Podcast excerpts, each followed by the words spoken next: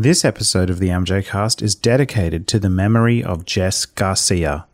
Huge Michael Jackson fan, fierce advocate for the truth, and an unrelenting social justice warrior, Jess defended friends and strangers alike when she witnessed injustice.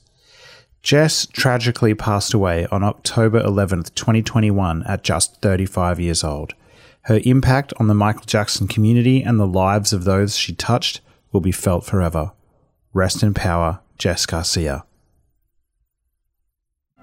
The following is a presentation from the MJ Cast, the internet's premier podcast on all things Michael Jackson. I'm a black American. I am proud of who I am. Together, we can make a change in the world. I want to see you! I like to take sounds and put them on the microscope. There's a driving bass, you become the bass. Let the music write itself. I don't sing it if I don't mean it. Welcome to the MJ Cast, your source of news, discussion, and interviews on the King of Pop. Hello, and welcome to episode 137 of the MJ Cast. I'm your host, Jamon Bull, and I'm here with two incredible friends of the show, uh, returning guests to the MJ Cast, uh, writer Rickey Alexander, and wonderful, amazing friend of the show, Velo Kristina. Rickey and Kristina, welcome to the show. We'll start with you, Rickey. How you doing? I'm great. Um, adjusting to married life uh, over here in Germany, somewhere I really thought I'd never be, but you know, I'm doing pretty good. I'm just taking it one day at a time right now as I try to adjust to everything. And uh, but yeah, I'm good and pl- trying to plan some beautiful celebrations and tributes for Michael's 50th as well very soon. Oh, that's awesome. So, um, well, congratulations again. I think I'm pretty sure I've congratulated you already on the show, mm-hmm. uh, but congratulations to, to you and Sabi again on your marriage. Now, I mean, you're, you're living in Germany. I think last time we talked, we were discussing the language and like how, how you're doing with the language. Are you, I, is your German improving? It's getting better. I'm starting to catch words in sentences and starting to be able to, you know, make an educated guess as to what's being talked about and um, that part, but I can't hold a full conversation in German still, but I, am getting there. Um, it actually turns out, into order to legally stay, I have to take an integration course. Right. And that'll help me get an intensive grip on the language. But, you know, unfortunately, currently they're always very full because there's a lot of refugees coming into Germany and things like that, and they're very expensive. But I'll get there soon and hopefully I got to ask now. Michael Jackson spent a lot of time in Germany over the years, and famously in the Living with Michael Jackson, uh, Martin Bashir thing. There's a lot of footage of him there in Germany at the Berlin Zoo, and and uh-huh. you know the the infamous balcony where he showed uh, uh, blanket to the world. Um, did you have you been with Sabi to any of these uh, locations? Oh man, unfortunately, not yet. We haven't been able to do a whole lot of traveling just yet. Trying to get settled in. It's uh, it, it hit us a lot trying to get everything going, but we are yeah. definitely planning to. I, I've already made it a bucket list of mine to go to all the stadiums and everything like that. There's apparently a, actually a Michael Jackson tribute tree, I think in Munich, which is like about three hours away from us. Great. We definitely want to go to that. I am going to be keeping an eye on your social media to see these photos because that sounds fun. Absolutely. Uh, Kristina, welcome back to the MJ Cast. How have you been? I'm doing really well. Thank you for having me back again. It uh, feels like it was just yesterday that we did the last episode. Um, so I'm super excited to get to know Rickey better. And congratulations to you and Sabi, and kudos to you for moving overseas and all that that entails. And you're in a great spot as a Michael Jackson fan because the the German fans are epic. So I'm looking forward to seeing your adventures and, and checking out all the MJ spots over there coming very soon. And thank you so much. Yeah, definitely. Let me actually thank you as well, Jamon, for having me back. No, no, that's okay. Uh, it's our pleasure, Rickey. I mean, you guys uh, are always amazing guests, and we get so much uh, amazing feedback about both of you uh, when you come on the show, and, and I really enjoy our conversations. And today we're going to dig into quite a bit of Michael Jackson news that's come up in the last few weeks. None of it like earth shatteringly, like new product, you know, stuff going on, but uh, definitely some um, interesting things to to talk about. So we might we might actually kick things off with the the first news topic, which uh, I'm particularly excited about because I mean I I just love you know film of Michael Jackson. That's you know his music's amazing. Love his music, of course, but I also love watching visually his um you know concerts or, or any of his uh, short films or anything like that. And we've got some pretty exciting news coming out of France. Now we know that the estate. Uh, how do I put this? Let's just say they don't they don't put their best foot forward when it comes to remastering mm. Michael Jackson's precious, amazing film footage for all of his fans. We are still you don't say.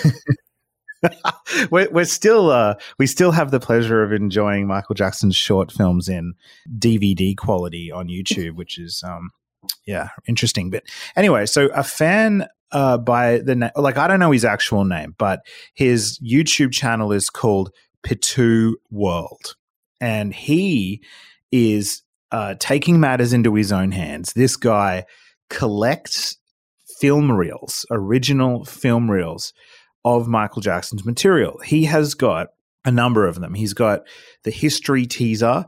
He's got, I believe, David Lynch's teaser for the Dangerous album. He's got Pepsi commercials. He's got Captain EO 70 millimeter version. And right now, this guy is in the process of remastering. So, rescanning and remastering, restoring a 4K version of this history album teaser video, which was shown in cinemas before uh, the history album came out. And uh, boy, I cannot wait for this to come out. He's documenting all of this on YouTube. I can't understand any of it because it's in French. I've tried to click the button that makes it English subtitles, but it's not working for me. But from what I can see, it looks awesome. Guys, what do you think? Yeah, it's, I have to say once again, the fans are creating the content we've consistently been asking for from the estate. The, the European fans are amazing, truly. It, and I understand why Michael spent so much of his touring career, you know, outside of the U.S. Um, they're just they're so passionate and so committed. And I didn't understand anything in the video either because I unfortunately do not speak French. But just looking at his collection behind him mm. was incredible, um, and just the the process um, was fascinating to watch how he's, you know, taking this film sometimes hand retouching certain stills from the you know i know very little about the whole the whole process. But it was just, it was fascinating to watch. And again, you know, I don't understand how the estate with all of their connections and capital can't be doing this work. Yes, I have to absolutely agree with that. It's always bittersweet to see these projects coming along because it's like without the fans, it seems like Michael's legacy would be at a standstill a lot of mm-hmm. the time, you know uh, and not just when it comes to obviously consuming his work, you know, with streaming his music and watching his videos, and of course spreading how successful he was, but you know, with just keeping new content at least fresh and up to date standards at the very least, or trying to put out new products for people to see. It's it's just so bittersweet to see that it's it all falls to the fans, but it also speaks to just how passionate and how much Michael impacted so many people and how passionate they are about his work. So it was it was actually I had to look at that silver lining honestly because I'm well I'm so caught up in dogging on the estate sometimes and I'm like, well, at least we are getting something. At least somebody is picking up the mantle. But of course, we'll always, you know, continue to wish the estate does better and hope that they do soon. I feel like we all knew they weren't going to do much for MJ50, but I still had some modicum of hope for them. But, you know, it always falls to us, it seems. Yeah, and what they showed us in Vegas, the you know the unseen footage, it was like what fifteen minutes or so, was amazing, absolutely amazing. Um, so you know, I, I know that that content is there. I just I don't know what their plans are. So wait, it. I'm sorry. You were at the the birthday party. I was. Whoa! So I, I, was trying to find any type of information about it. What show did they uh, use? Karen Langford introduced the video by saying, We were about to show you something that's never been unseen. If you get caught filming, you will be asked to leave the premises. Been really impressed that nothing has been leaked from what I can tell.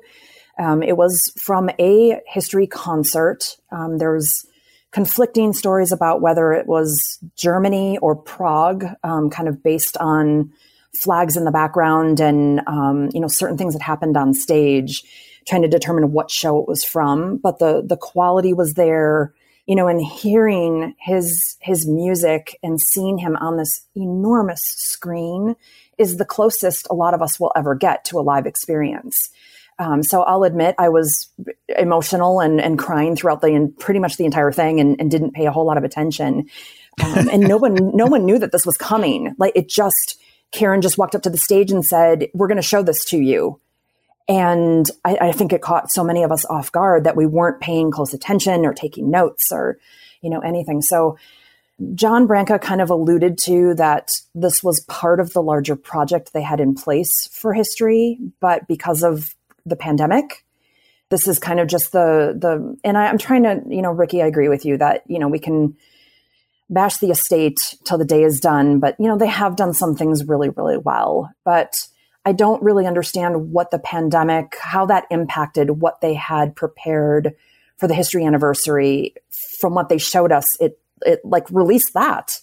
I, the fans would go nuts just to see that. So put it on YouTube. I'm all over it. I mean, anything just get it out to the to the fans get it get it out there so i don't know if there's i don't know what their thinking is if there's a, a, larger plan in the future to monetize that somehow but it's like these anniversaries come and go and you're kind of missing the the moment i think the plan from what i have heard was that they, they were going to include some of that footage in a documentary rather than um, release the history concert by itself, mm. which personally I think is the best move. Like every single Michael Jackson tour, I, I say definitely come out, you know, fully fledged in cinemas, whatever. But the only tour I have a little bit of reservation about is the history tour because of the amount of lip syncing in it.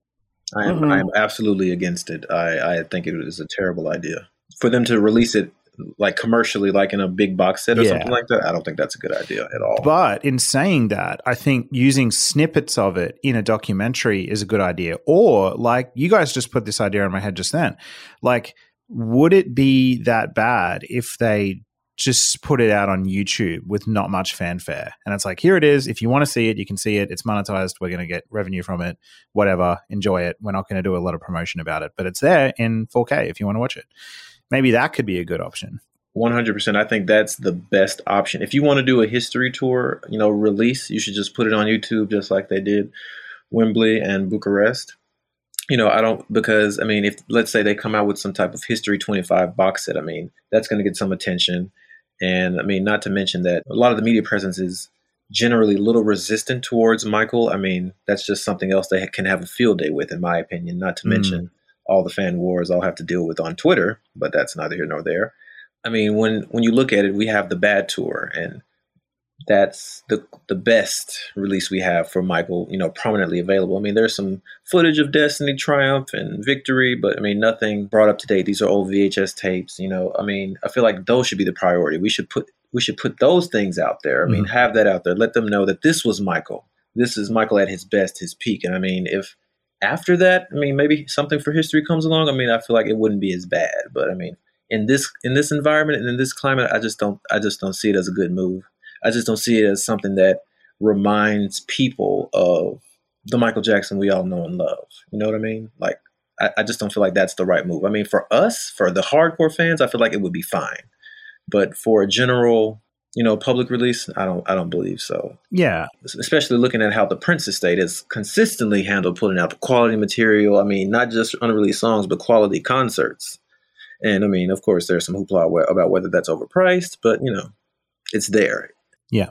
Yeah. The completest in me is like, I mean, I get into these hectic debates all the time with my friends, and we're like, some people are in camp. No, history tour needs to be under lock and key and never released because the press are just going to have a field day with if that ever comes out with just like completely wrecking him. But um, I'm kind of a bit more like a historical completist, where it's like, no, it should be out, but just maybe it doesn't have to be put out in a way that's like everybody look at this. So um, yeah, maybe a YouTube thing. Anyway, so the the teaser I can't wait for this to come out. And I think that, Rickey, what you were saying about focusing on what the fan community is doing as opposed to the estate, I think that is like 101 how to stay sane as a fan in 2021 is you've got to be watching what prominent fans are doing. And this guy, whoever he is, P2, I don't know much about him, but he obviously is is somebody now to keep an eye on because he's talking about even releasing some other and he he seems to be like properly restoring them as well, not just taking an existing low quality video and putting it through some software. This guy is rescanning the original film negatives. So, I mean, this is going to be really cool. And I just I just think about that history teaser and I'm like I often wonder about what it would have been like to sit in a cinema before that album ca- came out and see that teaser before a feature film or whatever, like the excitement levels would have been through the roof. I agree. I mean, I'm always trying to put myself back in those in those times way before my time anyway, and I'm always thinking like, wow, I would have been. I mean, after everything Michael had gone through the previous year, I feel like we would have been psyched. Anybody would have been happy to see Michael coming back and coming back so triumphantly, so defiantly. Yeah and that's the thing about history, isn't it? I mean, like, geez, they they they uh, he went through hell in in '93, and then to come back as strong and confident as he did with one of the best albums of his career, amazing, and I and I love that. I just love that teaser as well. It's just so beautifully shot. So I can't can't wait to uh, see it in even higher quality. All right, Next news topic. Uh, speaking of film stuff, we got a few. We've actually, the first uh, four or so news items today are to do with new documentaries or film footage coming out. And the next one, I, I don't know, my I, I don't know about you guys, but my spidey sense is tingling over this one. I've, I've got alarm bells going off. A few days ago, we saw on MJ Vibe that Netflix is planning on releasing a new two part documentary series, not both on Michael Jackson. The first one is going to be on Freddie Mercury. The second one is going to be on Michael Jackson. But this allegedly is to is all to do with the psychology of these two individuals. And you've got this uh, I've never heard of him, but this psychiatrist Bob Johnson who is going to be breaking down things like childhood trauma, relationships, uh, the the blurb of it is, is is Michael black or white, man or child, extrovert or introvert, gay or straight. Uh, I don't know, guys. Like, I mean, mm. Michael has not got a big presence on Netflix at all. So whatever the first thing that was to be added to Netflix about Michael Jackson was always going to be a big deal because people obviously sit there and search on Netflix, Michael Jackson, nothing comes up. Well, now when they search Michael Jackson, this thing is going to come up how are you feeling about it? So apparently, it's only being released in the UK. Okay, which doesn't surprise me. Um, the other thing that I so I I was really interested in the difference between the description of the Freddie Mercury episode versus the MJ episode. And if you go back and, and read the, the, the comments, the Freddie Mercury episode is explained as you know, discussing like his musical genius and his start from, you know, a, a young boy and his rise to stardom. And then again, when it comes to Michael Jackson, it's a commentary on his skin color, his sexual orientation, um, his allegations. The the contrast between the two is is striking. And, and there was a, a conversation on a couple of different forums pointing that out the other thing I think is really interesting is that they're they're advertising this as a complete picture of the private men behind the public masks from a psychiatrist who has never met either of them. Mm. So all of this is pure speculation. And they've apparently interviewed collaborators and friends. We don't know who these people are. I have not heard from any collaborators or friends of Michael Jackson that have participated in this. We don't know who these people are going to be. They could be just completely abstract people that barely knew Michael Jackson. They could be, you know, we all know the people out there that like try to hawk right. books and documentaries saying they had a really close relationship with Michael and they didn't really. It could be some of those people on the periphery trying to get in and say they knew Michael really well. Who knows? Who knows? One of the other comments I saw that that I had to agree with, and I think this is we're all in agreement about this, is that we don't want more documentaries dissecting Michael's like psychological Mm. makeup and his challenges. We, we've had that that that has been done and done and done. No one's talking about his musical genius, and Mhm. you know why not focus on things like what had Spike had done? You know why why not focus on Thriller and Dangerous? And someone had had made a comment that you know why not do a series on Michael's business moves? um, I'm quoting verbatim here. Why not do a series on Michael's business moves and how artists today could learn a lot from how he made those moves? And it reminded me not to bring up Prince in every single episode I'm ever on, but there's a great documentary on Prince called Slave Trade. And it's like three or four hours long, and it is all about the business of the music industry and how he was such a game changer. And so much of that is Michael's history as well. Um, so I'd love to see more of a focus on, you know, the artists he worked with, the the company that Michael was. Rickey. I agree, and um, I just I just know that it's not going to be a a fair look at him. I mean, I mean, as he said, it's, it's all going to be complete speculation by people who not only did not know him, but don't view him as a person who had feelings, who could hold a normal conversation. They, there's this there's this caricature caricature of him Mm. that is constantly, you know, pushed as who Michael Jackson really was. And of course, we the fans can see through that, but for, you know, the general public, people who are always on the fence and things like that, I mean, it's going to be uh, just more confirmation for them that Michael Jackson was, you know, a weirdo. And I, I don't even like saying saying it like that, but um, I, I have noticed when Michael is brought up now that you know there's just a general general resistance towards focusing on the music. There always has to be some dig at his personal his personal events, his personal life, and this caricature tabloid thing. But you know, I think that's I think that's why we're all hoping that another another documentary by Spike Lee will come focusing on Thriller. I mean, especially seeing as seeing as though it's the anniversary, we we really want to remember the man and the artist versus all his all his trials and tribulations. We really want to just focus and celebrate him continuously. But I I'm I'm so not sure about this documentary. I'm hoping that at least it's at least the tone is better, you know, more sympathetic. I don't know. Yeah, I think that's something reasonable we could hope for. I mean, we, none of us have seen it yet. Um, it's possible that the people that are writing the description of it for Netflix are not representing the content of it. I mean, That's a good point. ninety percent of what comes out about Michael Jackson is Mhm. is um you, you know very difficult to stomach and you can't really trust it. So we can be gi- forgiven, I think, for preempting this. Hopefully, it is something a little more sympathetic. Michael is a very very complex individual with a unique childhood. I mean, nobody on the planet really had a childhood like his, where he was under the microscope from such a young age. So that was bound to create a, a persona that's complicated and had its challenges. And so if they could dig into that respectfully and reasonably, maybe it could it could be good. Maybe I should be a little bit more hopeful. I don't know. I'm just really turned off by that description where they say black or white. I mean, there's no question Mm. about that. Michael was a proud black man who suffered from vitiligo. So I don't even know what that how offensive is that for them to even say in the first sentence was he black or white? There's there's no there's no question about that.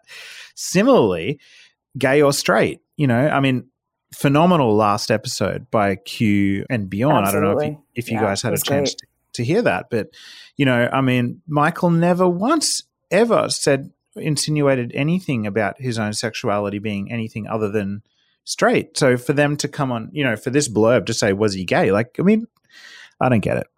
Agree with both of you completely. I, I, I hope that it is more sympathetic and is more of a humanistic viewpoint than I think a lot of us are, like you said, spidey senses go up and, you know, the kind of pessimistic about uh, how fair and, and kind they're going to be to him. Yeah, yeah.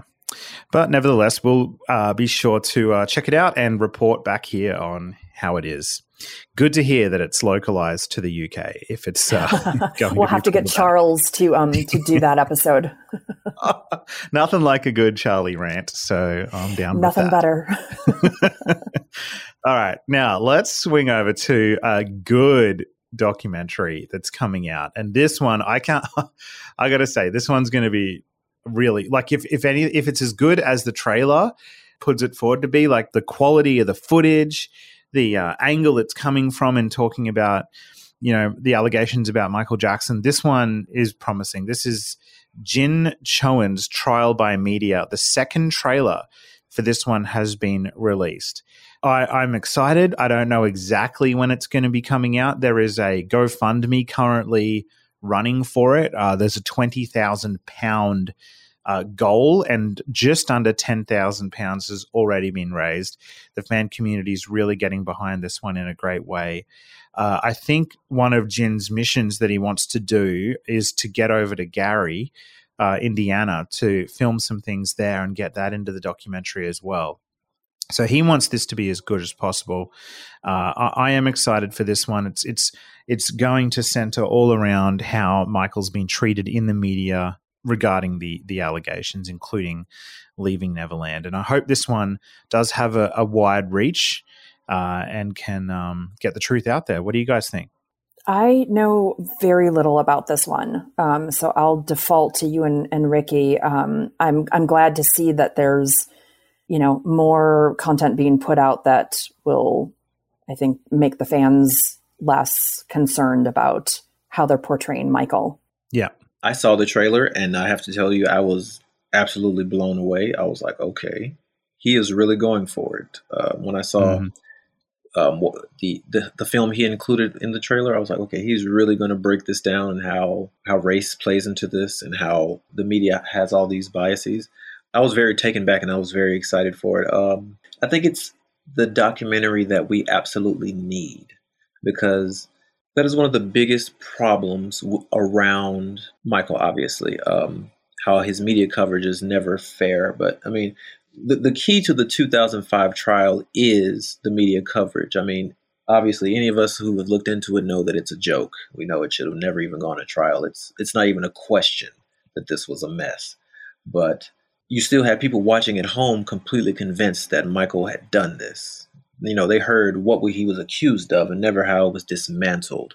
I mean, I, just feel I just I just feel like it's going to make a very deep hit, especially seeing how the beautiful YouTube documentary "Loving Neverland" was has been very beautifully received. It just hit a milestone, a million views. I mean, there are people out there still trying to see, still trying to get both sides, still people on the fence, still believing that maybe Michael was innocent. And I feel like this is a great opportunity.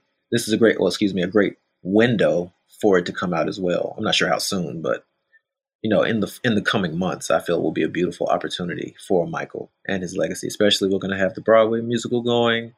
Um, hopefully, the estate is going to hit us with some surprises, but at least Broadway will have a lot of attention. So, if this can get some attention too, I mean, it's probably the perfect storm, in my opinion. Yeah, I, I do agree with that. I just I, I do have one hesitation around um, Jin Jin's approach to it, and he he's really shooting for this thing to be as professional as possible. In all the marketing for it, it says it's a Netflix ready film obviously he wants this to be really big and it's so professionally shot it absolutely has a chance to be that big mm-hmm. now the thing is when you've got some other kinds of documentaries like say for example things that are a little more feel a little bit more fan made shall i say you can sort of sneak that out onto youtube not you know, there's not not that much spotlight on it. It spreads pretty well throughout the fan community, but you can sort of get away with using a lot of Michael Jackson footage and music and that kind of stuff in it because it's really just, you know, it's I don't want to use the word amateur, but it's you know, do you know what I mean? Like it's just it's created by fans.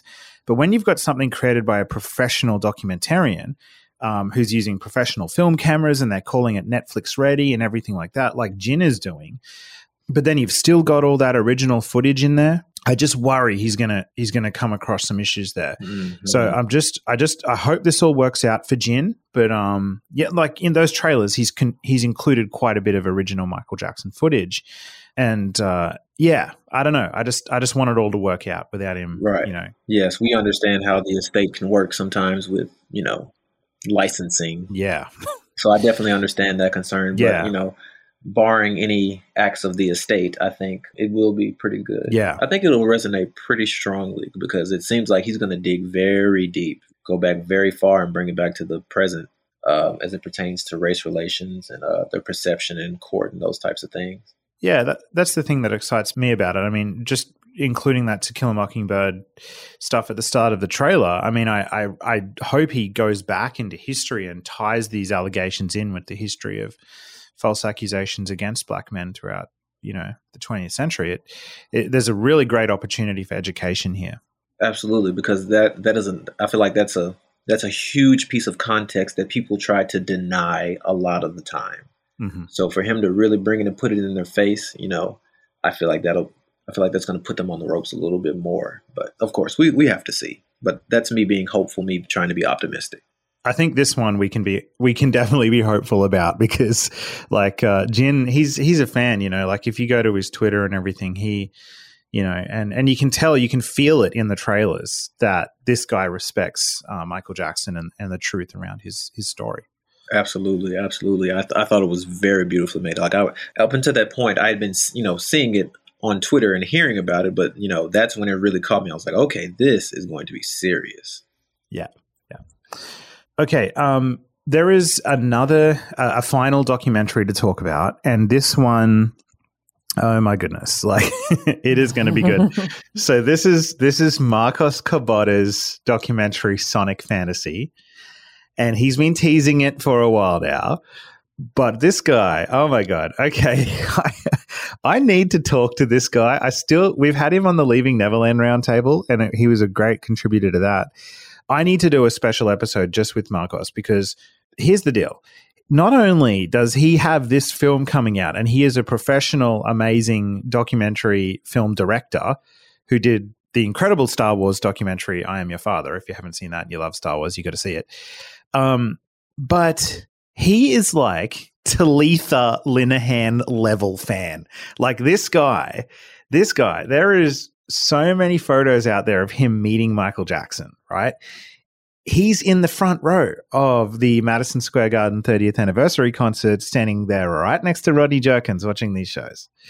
Like in his life, prior to being a successful documentarian, he obviously was a hardcore Michael Jackson fan of like the top level. so I need to speak to this guy. You can, like we were saying about Jin, you can feel his love and appreciation for Michael Jackson's artistry seeping into this trailer. I don't know if you've seen the trailer for Sonic Fantasy, but it has got footage in there of Michael's closest studio collaborators, Brad Buxer, you know, you got Greg Phillinganes, Steve Porcaro, Michael Prince, Jerry Hay, everyone. They're all there talking about Bruce Swedien and his genius in being able to bring about Michael's uh, studio albums. So, judging from the trailer, the documentary sort of dances between being like a Bruce Swedien documentary and a Michael Jackson creative genius documentary, and and rightly so because those two things are so intertwined. But uh, I, I I'm really happy about this because I mean, with Bruce's tragic passing, he did write a couple of books, but I still feel like the story of Bruce Swedien is yet to be fully told in in I don't know in a way that's really accessible to the general public. And a lot of people when they think of Michael's albums and creative genius they think, "Oh, Michael and Quincy," right? Absolutely. And of course, Quincy was an important piece of the puzzle. But, you know, they were really called the dream team for a reason. It was like the triple threat of Bruce, Michael, and Quincy together for those early adult solo albums. So I can't wait to hear Bruce's story be told, and by his um, peers, people that worked in the studio with him. I uh, I'm, I'm very excited. I, I can't wait. I, I have nothing more to add to that. You took every word right out of my mouth. The teaser is absolutely gorgeous, mm. and the cast list is stellar. I mean, he's he's included everybody that I think any of us that know a lot about the music would love to hear from. My only regret is that Bruce isn't here to see it. Right. Ah, I know. Right. Because it's going to be gorgeous. Absolutely. Yeah. I feel like it's going to be a very beautiful celebration of both. It's, it's, like a beautiful tribute to him and Michael at the same time. You know, I know when we first heard about this trailer, I think it was um, supposed to be all about Thriller. I think he kind of re diverted his direction to focus on Bruce and Michael as well. Mm-hmm. Um, and, you know, just to add just a little bit to what you said, you know, Bruce Swedien is that missing piece of genius that people overlook when they look back and when they try to say, you know, Quincy Jones is so responsible for Michael Jackson's success. I mean, if that's the case, I mean, Bruce Swedien is just as responsible because it, it comes down to how he captured it. I mean, there's mm-hmm. there's people who who seek out original pressings of Thriller and Bad and Off the Wall just because how they were captured were so so pristine and has kind of been lost among all the remasters, perhaps. But so, I mean, I feel like this is going to be that moment where people really start to see that, you know, how important it is to capture your music as well instead of just creating it. So I'm very excited about it. Um, I don't have that much to add, but I'm, I'm very excited. Out of all the documentaries, this is the one I'm most excited about. I feel like this is the one that pushes the focus back to where it really should be after all this time. All right. So, listeners, if you happen to be living in Mallorca, Spain, and you are available uh, between October 27th and November 2nd, this will be premiering at the Mallorca International Film Festival.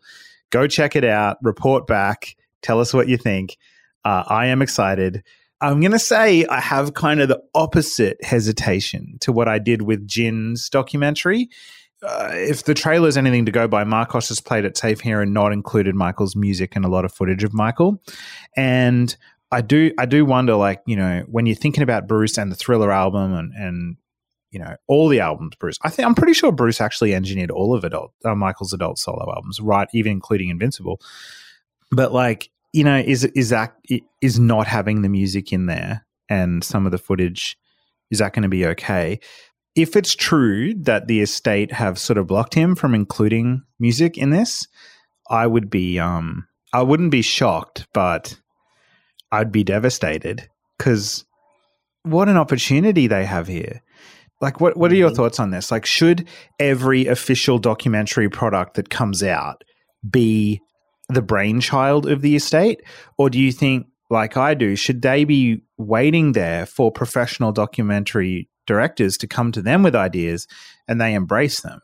I absolutely believe they should embrace them. I mean, at the end of the day, what even if they don't get like a direct, you know, immediate cut for licensing, I mean, it still benefits them. I mean, it's still mm-hmm. the idea is to bring more people to Michael Jackson for people to understand Michael Jackson better. I mean, that benefits them. I, I don't see why they would shoot themselves in the foot and not allow it for people who are trying to make positive documentaries about Michael Jackson when I mean and you have these other negative documentaries that they swear they can't do anything about that use his videos and use his concerts and his music. I mean, if you can't stop them, why would you want to stop these people who are trying to redirect the narrative? You know what I'm saying?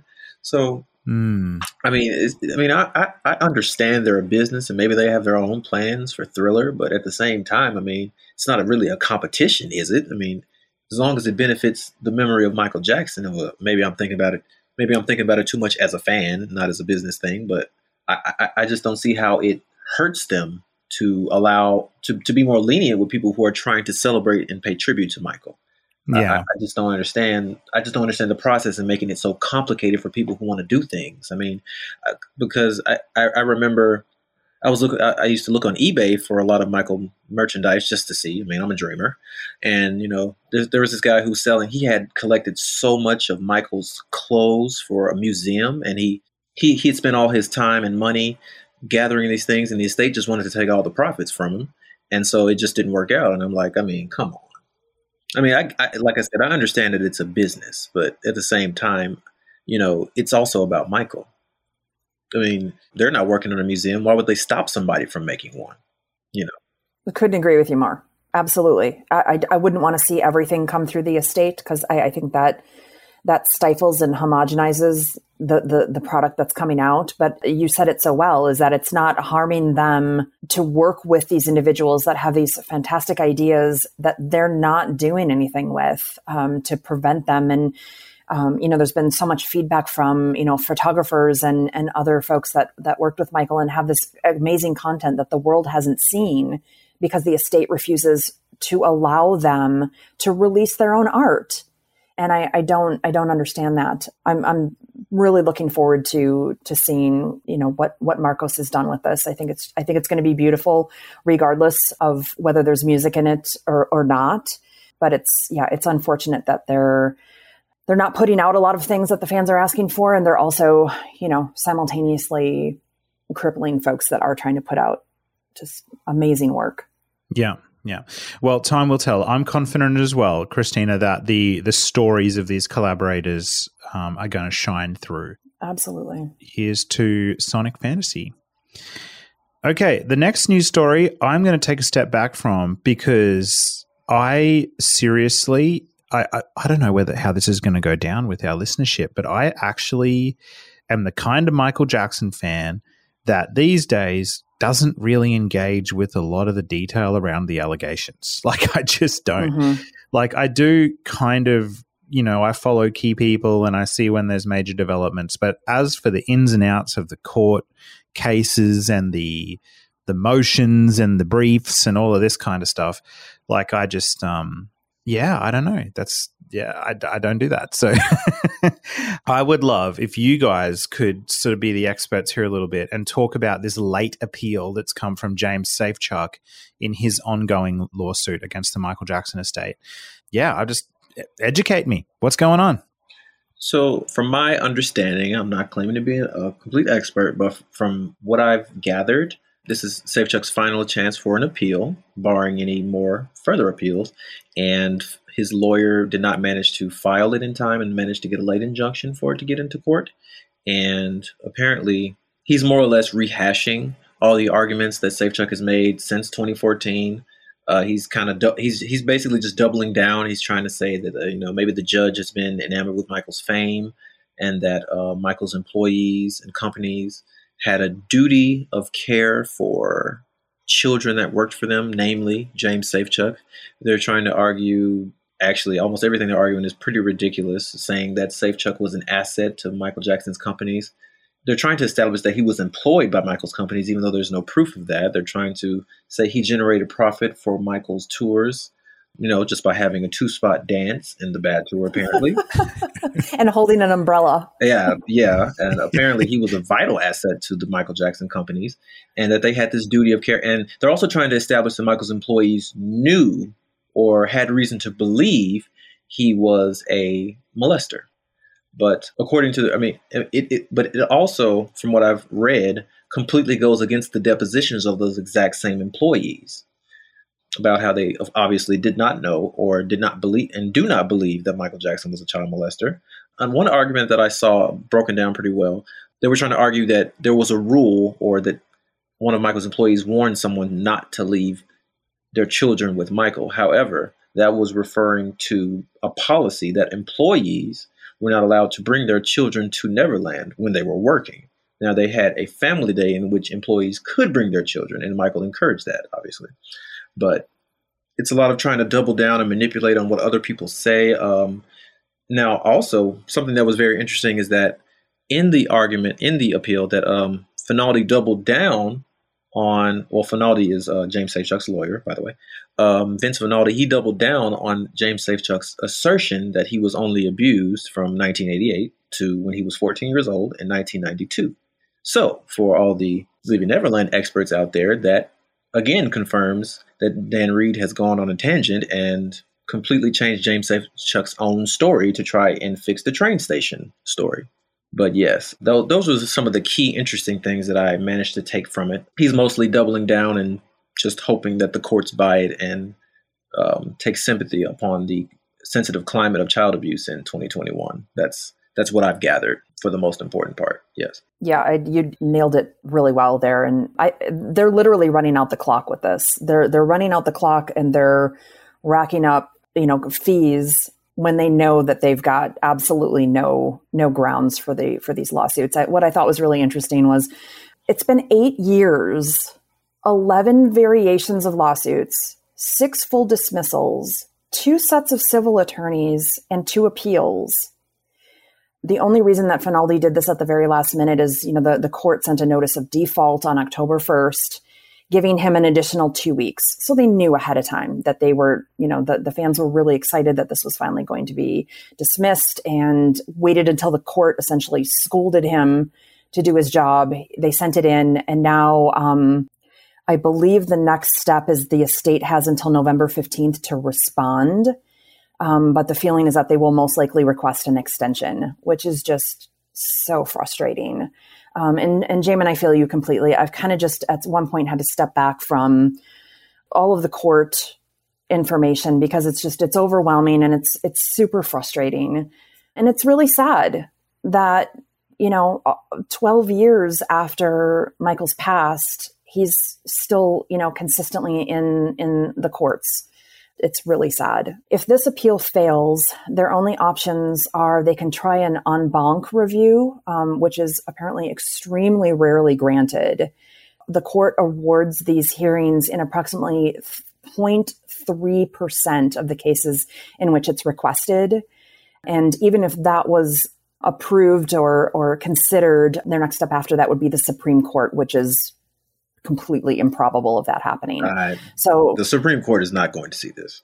It's not going to happen. No. It's it's just not. It's my my hope is that whatever happens with this this step right here is is the end of it and we don't have to talk about it anymore. I, yeah, I really, really hope so. Yeah, I, I, just find it really draining mentally to think about all the time, and mm-hmm. you know, props to the the people out there who are so just um, learned in it all, and and I'm sure all of that research and understanding is going to find its way into, you know, maybe products in the future or books and those kind of things. But um, yeah, I uh, I find it really depressing to be honest to think about all the time. Like the only silver lining, and you touched on it just now. Like the the only thing that gives me so much pride is is in the fan community and the amount of work and research and dedication a number of fans have put into this in mm-hmm. you know going to the courthouse in you know everything that vera has done um, oh yeah yeah you know and just uh, requesting documents from um, from the courts and uploading them and then trying to break down that legalese into a way that that fans from all over the world can try to understand yeah. um, and follow along so kudos to you know these the fans that have just dedicated so much of their time to this you know to to really help you know a lot of i think a lot of the fans this is very emotional and it's um, you don't understand what's happening and it's scary and there's a lot of misinformation. And so yeah again kudos to the fans. For sure. Um, okay. So in brighter news there was recently a uh, an event on September 25th called Global Citizens Live, and uh, these it's pretty much a worldwide concert, 24 hour global event uh, in which this these concerts and, and the people that organize it try to take action on issues like poverty, climate change, and inequality. Now, I was certainly not expecting this, but team member Charlie Thompson started tweeting um, on September 25th that there was a tribute to Michael Jackson going on in the middle of this concert, and uh, I, I was kind of taken aback because you know, as we know, since leaving Neverland, there's kind of been this whole silence Michael Jackson kind of thing uh, at these kind of big official events. And it seems like uh, Michael was able to cut through with this one, and there was a We Are the World style tribute where there was a spoken introduction by Billy Porter. Who is an actor in the Netflix, it's a TV show Pose and also the movie Cinderella.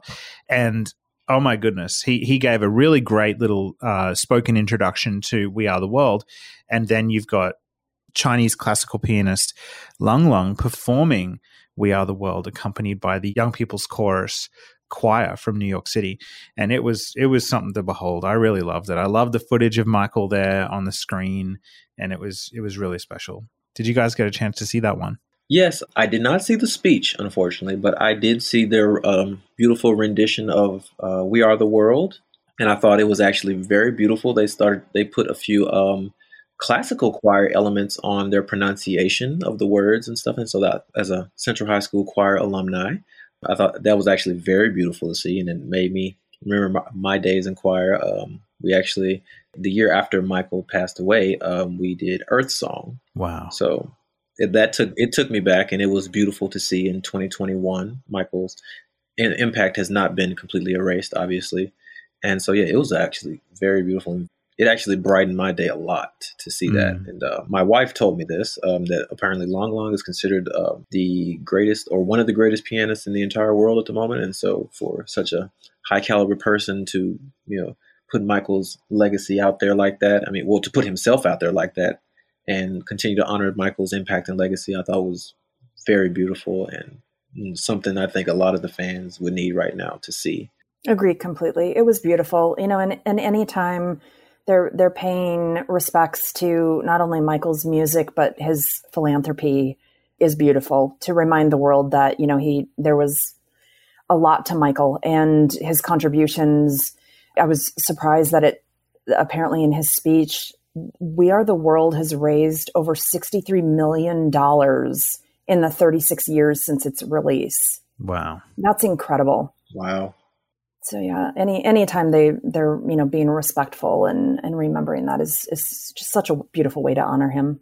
Yeah, yeah, and and it is always Rickey. You're right. It is always amazing to see like such well respected artists you know, um, paying tribute to Michael. And Lang Lang is amazing. Your wife is 100% correct. I've seen, I've had the pleasure of seeing him perform live. I went to one of his concerts in Beijing. Wow. And he, he is just like ridiculous. Like he can just command an entire audience for two hours, just him and a piano. And, he he is absolutely amazing, and um, I got the chance to meet him as well after that concert. He's very very oh, wow. humble, humble, nice, wonderful person. So um, I, I, was That's wonderful. Yeah, really thrilled to see this. Um, it's great to see Michael being honored in such a global way. All right, we've we've had some interviews come out recently with some different Michael Jackson collaborators. Glen Ballard is one of them, and he gave uh, a, a, brief interview uh, discussing his work with Michael Jackson. Of course, he co-wrote "Man in the Mirror" and "Keep the Faith," but in this particular interview, he gives a little bit of a nugget of information that we didn't know before. And I always assumed that his work with Michael started during the Bad era, but it turns out that he actually worked on Thriller with Michael Jackson as well. He apparently wrote a, a few songs for Thriller, and Michael recorded a demo with him in Westlake in consideration for the album. And of course, it didn't make the album. I don't know any more than that, other than what's in the interview. But now it has really made me wonder what is that song? Have we, is it one that's already come out or is it one that hasn't come out? But interesting. I wondered about that as well and didn't didn't get a chance to kind of search for it to see if that was any of the widely circulated demos that you know didn't make it on the album that that was the one he's referring to. Yeah, I'm really interested to know which which track that was. Mm. Yeah, um, I want I want to say that he had mentioned or it, it implied in the Bad Twenty Five documentary that he had worked with Michael on Thriller, or that he had been writing for Michael and some of the songs had been rejected, and so he wasn't sure before he and Siedah Garrett went to the piano and started writing Man in the Mirror. I want to say that's the case, but don't quote me. I think you're right. That sounds familiar. Yes, like I, I think that's the story he told in the Bad Twenty Five documentary. He it was actually one of the very last songs that went on Bad, and he didn't he didn't think he was going to get it either. But that also could have been pertaining to Bads, but don't quote me but I think so. Yeah, I think you're right. Yeah, I've only seen that documentary a couple of times, so I've watched the footage of Michael performing in it countless times. But yeah, that would be that would be really interesting to know more about this song. I mean, Thriller is such an interesting period of time, anyway. So the more we can learn, the better. Maybe we'll try and reach out to him for an interview. That would be amazing. That would be so awesome. Let's, let's do it. Let's do it. All right. So a new photo of Michael has come out. This photo, oh my God. Greg Gorman, photographer, famous photographer, who I mean, you guys would know some of the other work he did with Michael. He did those, those really famous um, bad era images, the tarantula on Michael's face, the one with the lace over Michael's face. Then a couple of years ago, there was the photo that leaked out of Michael sitting down wearing the red leg warmers. And nothing else and and well, yeah, very part. little else. There we go. Yeah, very little we, else. we saw a lot of Michael, um, and then now we have this new, really interesting photo. Which, when I first saw it, I was like, "Wow, that's really unlike." Any other photo taken of Michael Jackson. He is covered in really interesting looking clothing that looks to be inspired by a sort of Indian or Middle Eastern garb. You've got bejeweled headpiece, pearls everywhere. It looks beautiful. I don't know that it would have worked as the bad album cover because apparently this these photos, I mean, I don't know if this is true, but what I have read is that the photos that Greg was taking were being considered as album covers. So I'm kind of glad they didn't go with this one as an album cover. I, I personally still think the lace photo should have been the bad cover. Sorry, Elise. I know she's like all about the bad stuff, but um, I actually agree. I like the lace one. But um, anyway, so what do you guys think of this photo? Do you like it? Oh, I absolutely love it. It's so regal. It, Mm. it reminds me. It, it surprised me Michael never tried this look again. Honestly, I mean, I, I could see him using this look for something like. I want to say remember, even though this is Indian, I could kind of see something similar to this uh, being used for Remember the Time. So it's kind of interesting to think about how more he could have used this, but it's it's just a gorgeous photo, especially Mm. in retrospect. Um, yeah, I agree with you. I, I don't think it would have worked for the cover of Bad. It would have been. I think it would. I think if they would have used it, I think it would have been beautiful in the album sleeve notes by Liberian Girl. Yeah. It has Mhm. it has Uh-huh. kind of an exotic look to it, even though that's Indian. I mean, and uh, I think well, the garb is Indian, and the song is obviously Liberian, but still, I think it would fit the aesthetic pretty well. So I could see that. I, I could see how that could have been used there. But all in all, I just I had to say. As soon as I saw it, I was like, "Ah, I have to save this. I'm going to use this for one of my wallpapers. But it's it's just a gorgeous photo of Michael. Yeah, it definitely is. It's it's beautiful. It's a lot. I think it's the most bling I've ever seen on Michael at one time. Oh right. It's Yeah. Stunning the amount of rhinestones and jewels or whatever is in there. It is interesting because I remember the, the the necklace. The for lack of a better word, it's it's really this you know immense piece of of jewelry. Was he was wearing it in a photo that I think everyone has probably seen, where he's not wearing the headdress. Yes. he's wearing the neck piece but has like a shirt on that has like larger rhinestones. So it i don't know which direction it went if he they they took that photo first and then added what looks to be like a brocade suit jacket with more bling on it in addition to the the headpiece. When i first saw it it reminded me of the story Michael Bush shared about Remember the Time and how originally he was supposed to be wearing a headpiece in that video, and Michael hated it Hmm. to the point where he hid it the day that they filmed. and that's why Michael's not wearing the headpiece in Remember the Time. He did the right thing. Yeah. I, I agree completely. he did the right thing. So to it just that seeing that piece on his head reminded me of that story. Um, and I'm curious why that that photo hadn't. You know, I understand. I I get not using it as the album cover, but I'm curious. You know, why it never was released until now. It's so interesting you say that because you know now I th- now I'm thinking about it a little more. Um, I'm not sure if this was before or after the album was officially titled because uh, I know originally Michael wanted to go with Smooth Criminal, so maybe they were tinkering with the album name a bit at that time as well. But I say I know we we think of it, we know it as bad, but I mean, what if what if they went a different direction? I wonder. Maybe maybe that's why they maybe that's why they were testing with this look. That's a really great point. I think they must have been sort of undecided on the marketing for Bad for quite a while because I think Karen Faye put on her Twitter the other day that the album cover for Bad, I mean, obviously it's Michael in the the Bad short film, but they just um you know, during the shoot for the Bad video, they just kind of set up a white screen, took some photos and then decided on that one as the album cover. Yeah, it just makes me makes me think that maybe that all that marketing was being decided quite late in the game. I don't know, that's that album cover, the current, the the the what it, what became the final bad album cover, is um, I don't know. I got to ask you guys, what do you just in general, what do you think of it? Do you think it was a bit of a miss there, or I think it worked for the time. I think the album cover were aged a little worse than the album. I'd say, you know, of course, when I first saw it, I was like, oh, cool. When I look at it now, I'm like, yeah, yeah, okay. For me, the pose was trying a bit too hard. I feel like some of the other shots, I mean, some of the other shots from that same session fit a little bit better to me. But I mean, I think it accomplished what it was meant to at that time, I'll say. Yeah, Agree completely. The pose is off, but I have to say that the you know that when you when you think of bad, you think of the buckles and that outfit and the belt, and so it, it kind of just put together. And I don't know if that was because the photo was chosen for the cover that that's why that's synonymous with bad. But like if I, I look at the other photos that were you know like the lace one and the one with the tarantula, and to me that doesn't evoke bad and everything that that was around it. So True. you're right. It's very very 80s, but it to me it's just it's synonymous with that whole kind of you know buckles and belts and Michael you know really wanting to come across as being bad. A total badass.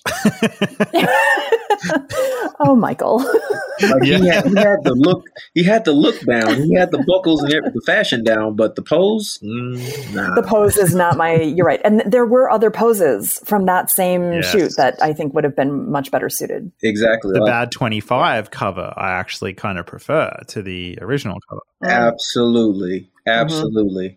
But I'd say that because it, it just allows the look, the the the buckles, the hair. I mean, it allows that to take precedence instead of oh Michael Jackson's you know flexing. You know what I mean? Yes. Yeah. Yeah. All right. I'm glad we got that sorted out. 137 episodes in, and we have decided on bad. Okay. Sorry, Elise. Oh, man. Elise is going to be like, anyway, I'll have to give her a right of reply in the next uh, time we're on an episode together. Okay. Now, um, we have got another documentary coming out just to throw something different in the episode. Another documentary, uh, The Three Michaels. It finally has a theatrical screening date coming up.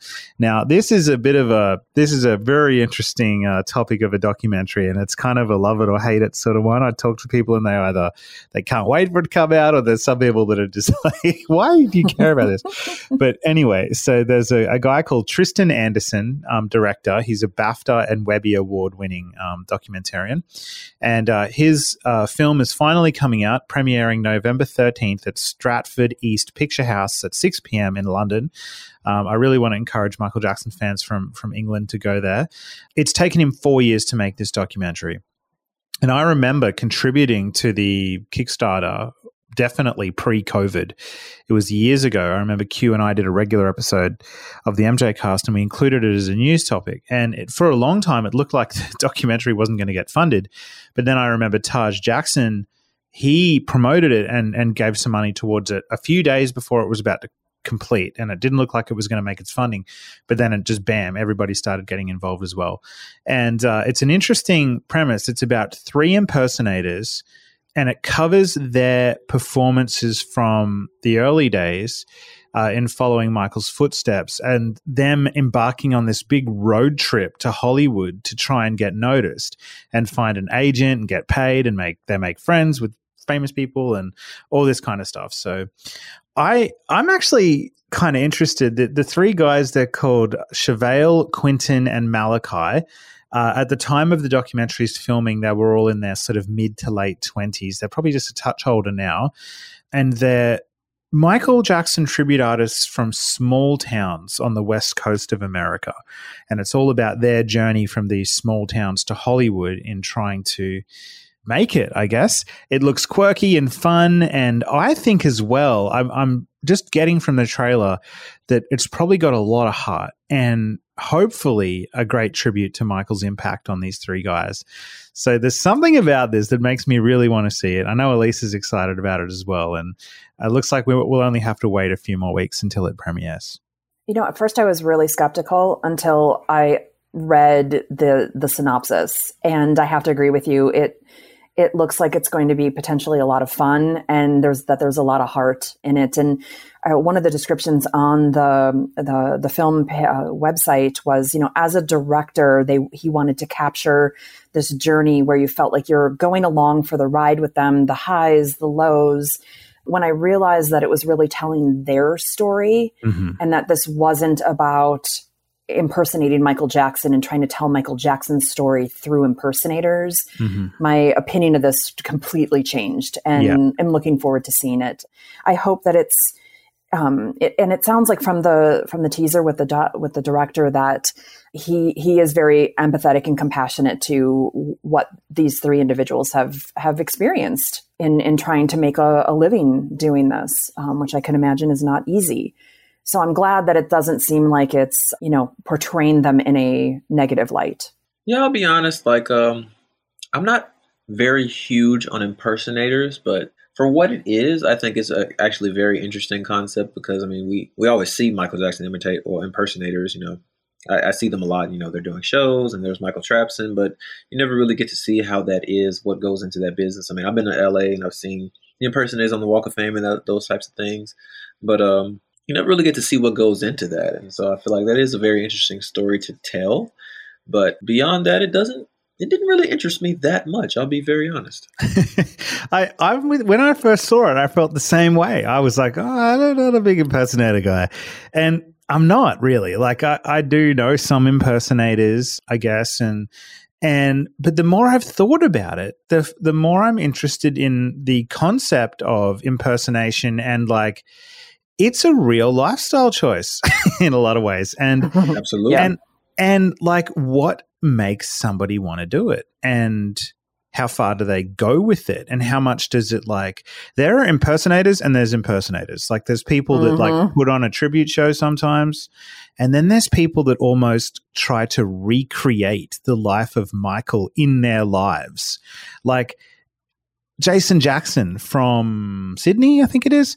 This guy has like his backyard is like Neverland. Wow. I feel like I've heard like he's recreated Neverland in his suburban backyard. Uh, and and it just makes me think. Uh, I'm just interested in these three impersonators and what has made them so devoted to Michael Jackson. And it's just an interesting way of living to kind of explore. So I'm interested for that reason, I think, as well. I will say that. I will say that sometimes when I look at impersonators, I, I do forget the fact that they are just super fans at the core a lot of the time. You know, because I don't know, but they've just never struck a chord with me. Like I remember when I used to work and well, everyone in around me knew I was a huge Michael Jackson fan. People would show me these Michael Jackson videos. They'd be like, "Oh my God, Rickey's gonna love this," and I would see that. I'd be like, "No, this is not for me." I prefer yeah. the real thing. But um, me too. Yeah, I'm like that. But I mean, looking at it from like from the way you just said it, um, you know, look, just remembering the fact that they, these guys are super fans that they've dedicated their lives. I mean, I'm like that's that's actually really cool and something I should see. But then I then I start thinking about that. Man, I really want to. I can't think of this guy's name, but I mean, he's an impersonator and he dresses like Michael, and he makes up his face like Michael, and he's always. It's like he's literally pretending he is Michael, and I'm just like, I know. Mm-hmm. Stop. Yeah. Stop. Yeah. And th- I feel like that's what gets stuck in my head when I when I hear impersonators. You know what I mean? Yeah, that's it, right? And then there's we probably the one of the posts that we've got mm, how should I say this, in trouble for more than most other posts we do. One of the most controversial posts we've ever done from the MJ cast was in our oh second year, I think our second season or third season. And we put, we made this graphic. I was, it was just grinding me so, so much. I couldn't stand how these impersonators keep drawing the triangle nostrils on their noses, like to try and look like Michael. so we made this graphic close up of all these impersonators' noses. And I just put a caption on it saying, Will you stop with drawing the little triangle nostrils? It's just, what are you doing? And and it just went bananas. And like we ended up getting into this like war with Navi online, and it's just with Navi, the biggest one ever. Wow. Yeah, yeah, yeah. We kind of because he made up. I think there was on the picture there was like eight nostrils. Oh no, eight noses, and he or something, and he like made up like three or four of them. Like it was disproportionately anti Navi nostril, and um, he just like he was upset about that. And I, sh- I probably shouldn't be saying this because Celeste and I, oh my god, dealing with the Navi like warriors coming after us was a whole heap of fun. Not, um, and I don't know what's now going to happen if if this comes out, but um, look, he'll be all right. He'll be all right. I will say there were a lot of very interesting, and I'm biting my tongue because um, I've had a number of conversations recently with Charles Thomson regarding this mm-hmm. topic, and um, Charles has really great perspectives on it that usually have me in stitches with tears yeah. coming out of my eyes. Um, but there were a lot of very unusual experiences both at Forest Lawn on the June 25th anniversary and definitely in Vegas this year. And this was the first time I had gone to Michael's birthday celebration in Vegas and was there for all of 17 hours. But almost every impersonator that I could think of was there. And without naming names, I, I think I know who you're referring to. And um, there's there's one in particular that not only has taken great steps to look like Michael, but actually takes on like I think what he thinks Michael's persona, what his own. So I'm I'm always curious and concerned for individuals where they have no longer they've lost their sense of who they are as a, as an individual, mm. and you know, how, how does that impact their their day to day life? I know I've, I've met a, number of impersonators, met a, a, a, number of them at the house in Gary um, for the first couple birthday celebrations, and it was the most surreal experience. And I'm forgetting which which impersonator it was. He came over and talked with us, and he was the nicest guy, and he had a life outside of this and we met his his makeup artist and they were you know if you if you saw him out of the costume and the makeup you wouldn't have known. Um, so it was really interesting that he very clearly had his own sense of identity but that he did this thing um, because his physique and his you know his face looked a bit like michael. But the surrealist thing was he was standing in the front yard of 2300 jackson street next to joe jackson. Mm and it was the weirdest thing. And apparently, when he had shown up at the house the first time, Joseph did a double take. And it, it took him kind of a minute. There was like an emotional response in Joseph that this man looks so much like his son, who's no longer here. So it's just, it's those interactions where it just, it feels odd sometimes. Yeah, that creeps me out. That really weirds yeah. me out. That somebody would feel like, it's appropriate to dress as somebody's dead family member and then go to them and yeah. talk to them. Like that's just I, I don't I don't get it. Like I don't know. Maybe listeners want to reply with a different opinion, but I I I don't I can't imagine a reality I would ever want to do that. It's just just really weird to me and I think there's a point as well with some impersonators where they okay, put it this way. The closer somebody tries to look like Michael Jackson, to me, the less they look like him. It's like yes. It, yes. Mm-hmm. if somebody just looks like themselves and busts out some cool MJ moves, that suspends my disbelief way more than if they paint triangular nostrils on their face.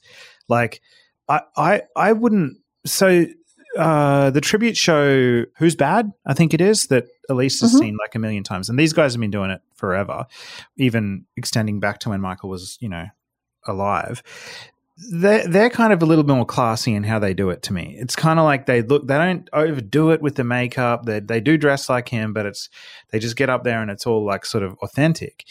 And I like that. I like the less is more approach. Well, and there's, they're musicians. Uh, I've seen, I saw Who's Bad way long time ago, 2009 or so, right after Michael passed.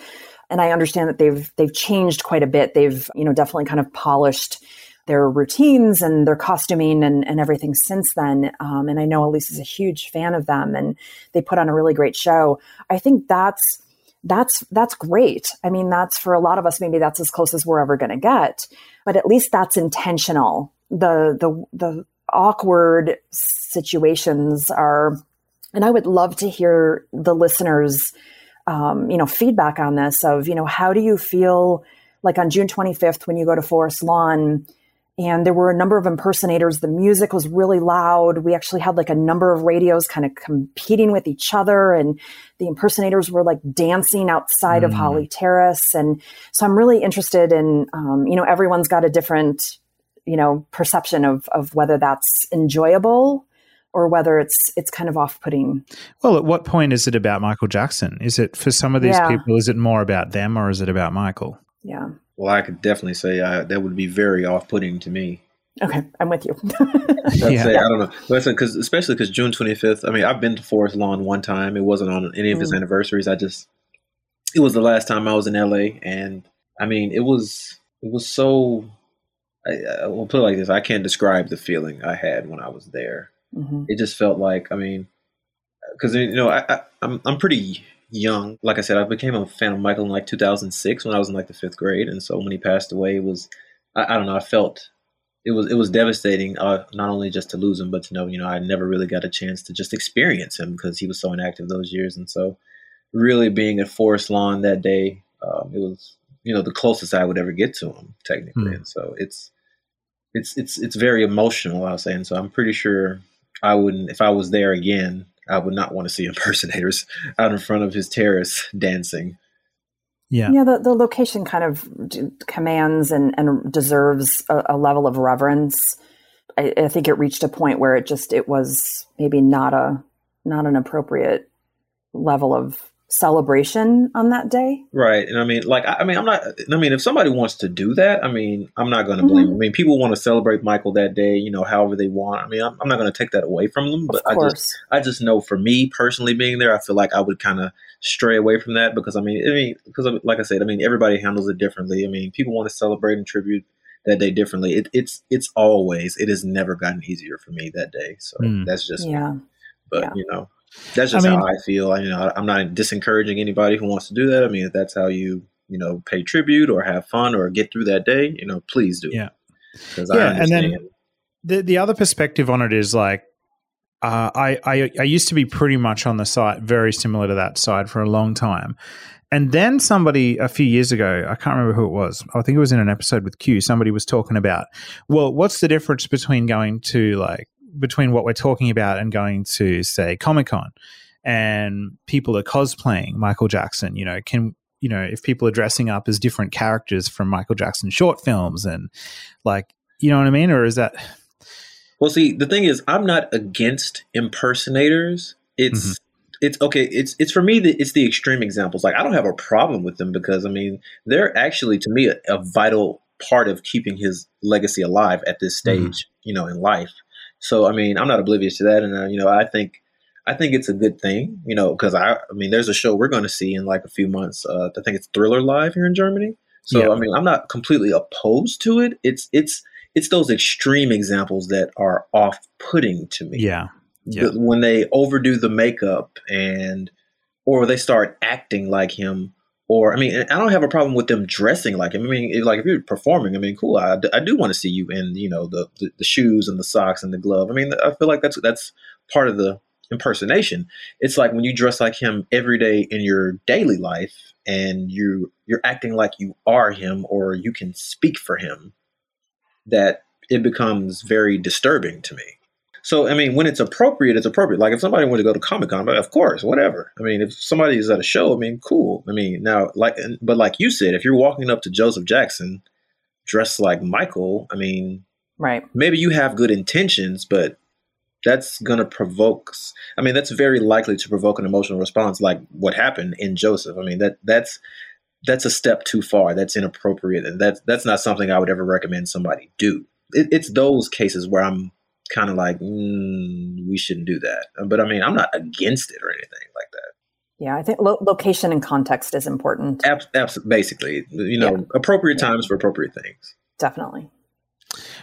What about makeup? Because Michael obviously suffered uh, vitiligo. You know what I mean? So, like, how how appropriate is appropriate is it for people to be wearing light colored makeup to be imitating somebody with a skin disorder? That that is that is forever going to be a slippery slope. To be completely honest with you, because Hmm. I mean, it, and it, it it's it's always up to the interpretation of the person. Because I mean, I, I I can say that Michael came into people's lives at different times. I mean, I mean, like whereas you have like most, I'll say, American fans know Michael. Well, their main associated image of Michael is probably the Jackson Five days through the Thriller days, maybe the bad days, and maybe some of the maybe some other fans know him more consider he's more iconic in the dangerous and history era so that's the era they would want to see. So it's, it, it's such a slippery slope. I mean personally i would not do that. I would not advocate for that but i mean it's it- it's really hard to say because i mean I, i'm pretty sure nobody means any harm by it that's just the face that they're used to seeing i hate to say it that way that is how they're used to seeing michael is the best way to say it. Yeah. So uh, I, I really don't know. It's such a slippery slope. It's it's hard for me to say either way.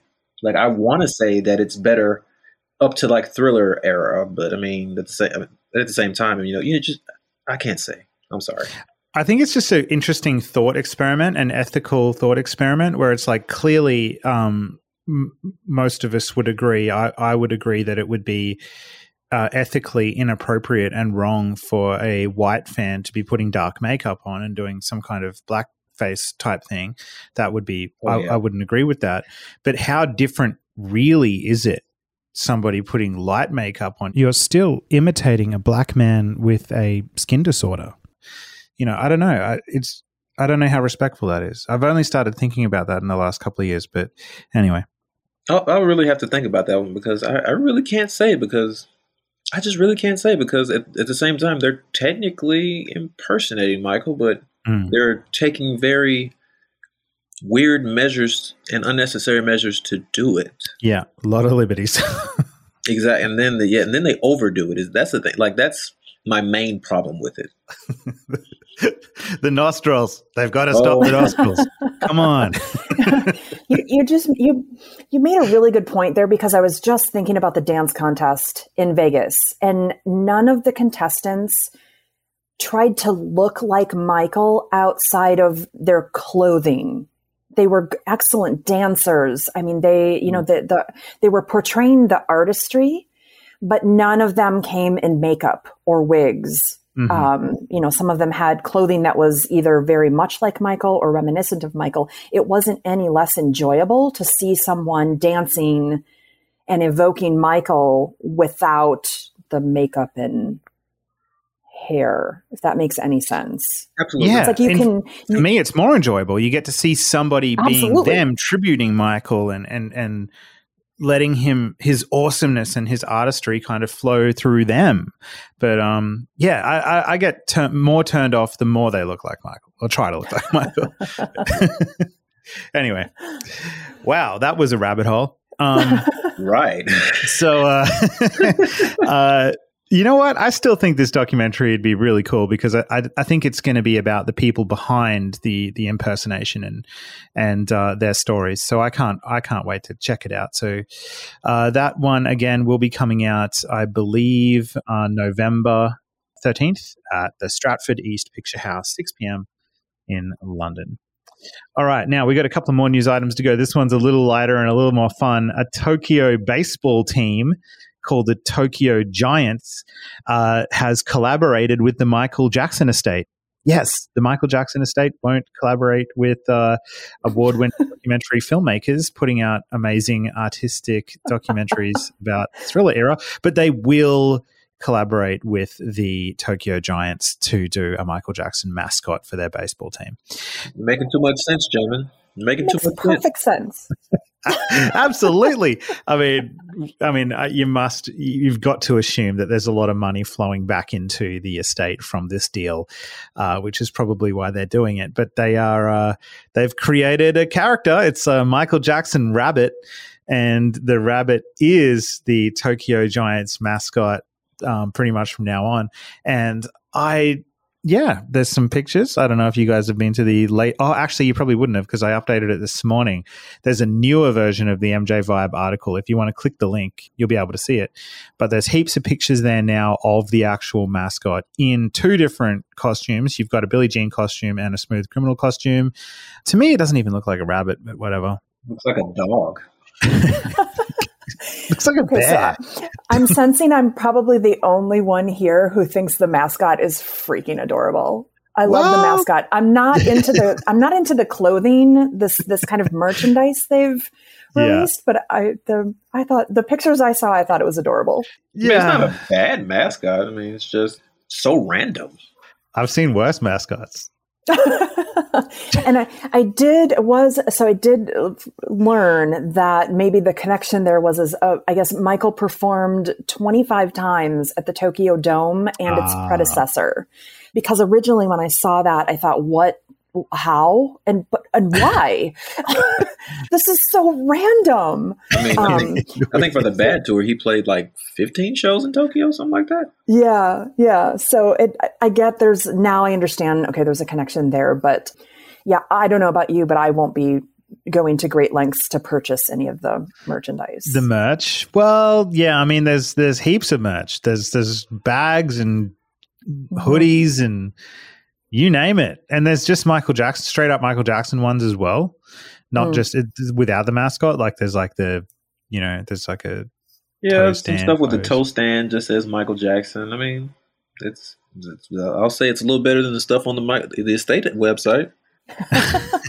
There's one there. What is this t-shirt? There's like a long sleeve black t-shirt that has the Michael Jackson official estate logo next to the Giants logo. Who's going to get that? Uh, maybe some Michael Jackson, Tokyo Giants super fan. You, you would have to be equally as big a fan of both things to want that. But sure, I mean, I'm sure there's some. That's um, yeah, it's an interesting decision. I'll say that. Leave it to the estate. You know what else I find interesting? Look at this picture. I don't know if you guys can see him now. The okay, look at the one uh, fourth across, one down. See the pose? It's the kind of the, this is it pose. In the smooth Some- criminal one. Yes, And yes. Smith- He's doing like Bob Fosse jazz hands. Have you guys noticed what I have? the estate in nearly every project they ever do, they this pose is like they try to put it everywhere. it's in the Halloween thing. Yeah. It's in it's on This Is It. They got the impersonator doing the silhouette. It's on this. It's every single project they do, that pose somehow gets in there somewhere. yeah. I- I don't know what it interesting is. choice. And I and I barely ever saw Michael do it. I can't even Oh. remember really when he actually does that. I was literally about to say, did Michael ever do that pose? I think there's like there's an abstract there there is like two there's two or so photos of him doing something similar during the th- smooth criminal. You know smooth criminal where he throws his hands up in the air kind of through the dance sequence? There's that but it's not exactly the same at all. And then there's another one i've seen yeah, that I was about to say you can see the clear difference between the. Yeah They used that one on the Ultimate Collection. Yes, I mean, you that can see the clear difference between that one and This Is It. Now, I'm Yeah. gonna- now I have this image in my mind of him at the Brit Awards performing Earth Song, where he does it a few times. But I mean, Hmm. it, it's still Ah, different. yeah yeah It's still different. I mean, I, I I don't understand why they keep pushing that pose. I don't know. i don't get it but anyway it's uh here it is again in the uh tokyo giants thing I, I'll take it. It's Michael in 2021. Yeah, it's hey, you know what? I'm being super negative. Imagine that. Imagine go, going to a Tokyo Giants game. There's twenty thousand people in the audience, and there is a, a Michael Jackson music and a mascot doing his dancing. That's pretty good. Come on. It is it is very cool, but it, I feel like it's also just so random. Right. Out of everything we've been hoping for, this is like the first thing we get, and we're just like, oh man, okay, I'll take it. and and not just something that someone created it actually has the estate's backing on it it makes it even Yeah. more ridiculously random of this is what you chose I mean, it's like Michael Jackson's 50th anniversary just passed. There was no acknowledgement, and suddenly, we- hey, you're collaborating with a Tokyo baseball team. Okay, I mean, cool, but I mean, what? What is going on with this mascot's eye? Oh god! Look at the right eye. It's like the left eye is normally shaped, and the right eye has this gi- like the what do you call the white of your eye? What is that? The eyeball is like leaking out onto the side of his head. Oh, my favorite one is where he's attempting the lean and he looks wildly uh, terrified he's very concerned in this photo Oh yeah, yeah. He's not really give. He is not committed to the lean. no, I, I feel like he's balancing on the table. oh you're right you're right Oh, he is too. Oh, that's. Oh, I mean, his back not even straight. they should have called Navi. Navi could have told him how to do it. oh Alrighty. So what do we got? Last news item. Oh yeah, this is a cool little uh, story. I think it was with the Guardian, and it's an interview about Michael Jackson's year in Bahrain, recovering from his ordeal in 2005, the trial that he was uh, vindicated from, and it's wow. There's a lot going on in this article. So this is a this is based off a, off an interview with Omar Shaheen, who is a a friend of Sheikh Abdullah bin Hamad Al Khalifa, the second son of the King of Bahrain. And uh, famously, when Michael traveled to Bahrain, he uh, was working on some music there, and it became Omar's job to set up a studio ready for Michael's arrival. And this is a serious deep dive into to Michael's recording efforts during that time, his drug use, his um, you know recovery from the trial, his physical state. It, it, it's heavy. Like I didn't expect it to get this heavy, but I didn't. I don't even know why this is coming out. To be honest, like I don't. It doesn't seem to be connected with any kind of anniversary or anything. It's it's just a, an article on Michael in Bahrain that has come out. Did you guys have a chance to read it? It's a lot to digest. Hmm. A lot, and a lot of things that I didn't know about, and just how far they had come to, you know, trying to record this music with Michael like they i didn't realize that they flew out john barnes and bill Bottrell. Mm-hmm. Yeah. and like they ordered his microphones which you know are at a hundred thousand dollars a piece and built this studio and i didn't realize that they had gotten that far and that michael just wasn't it, it's it's a lot it's it's a lot of factual information to process and it's a lot of emotional you know, I I can't imagine where the Michael's state was, his the his state of mind at that point. Just Well, it wasn't well by the sound of No. this article. So, I mean, but when we spoke to John Barnes and we interviewed him, he he did talk about, um, you know, he he obviously is very very invested in this Katrina song, and you know he produced it and put a lot of it together with Michael, and it's still yet to come out. John Barnes was very invested in this song, and both him and I think this guy who's being interviewed for the article, Omar, both have said that this song will come out at some Mhm. point. It's got to come out. Now, it has got artists on it that are incredibly current today. So it's got Snoop Dogg on there, Ciara, it's got O'Jays, it's got some really great artists on there. I hope the song comes out. I don't know if it's got complete Michael Jackson vocals because in the article, Omar says he only ever heard Michael singing twice in the studio, and it's not even clear that he was singing into a microphone in it. Uh, We don't even know if Michael's vocal is existent for that song. Well, apparently that they said his singing wasn't up to standard, quote unquote, in the art. Well, that's a quote from the article, but uh, Mm. that's that. Apparently, they wanted him to do one more take, and he uh, didn't show up for that take. Sadly, the Bahrain year has always been one of the more elusive times during Michael's life. I mean, it's a lot of confusion around that, but um, and especially for me, I had no idea what he was doing at that time. But um, it was it was it was rough to read and go back to that era and but i mean seeing all the difficulties i mean the only thing i had in my mind the entire time even coming into reading was that i was like there's no way he was in any place to just get back to work after what he went through.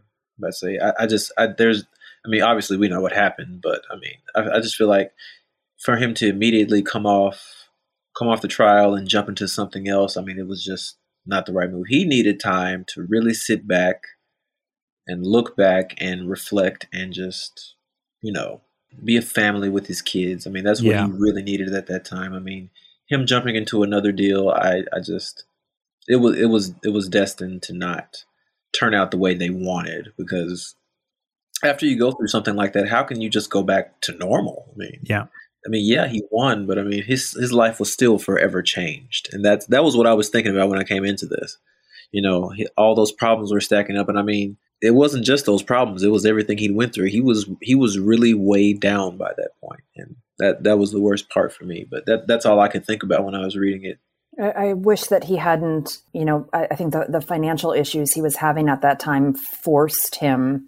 He didn't have a choice. You know, I think there's Yeah. been there's been a, a you know several moments in Michael's life, even going back to childhood, where I think you know they were watershed moments in his life. If one thing had been different, it would have changed his trajectory for the better or maybe for the worse. Um, but the fact that at that time he was like on the verge of bankruptcy, involved in no fewer than 47 lawsuits Mm. had um, the you know accumulated a two hundred and seventy two point five million dollar personal loan hmm. that was costing him four point five million in monthly interest. I mean, wrap your head around that. 4.5 million every month just in interest and was still spending. And that loan was secured against the ATV catalog.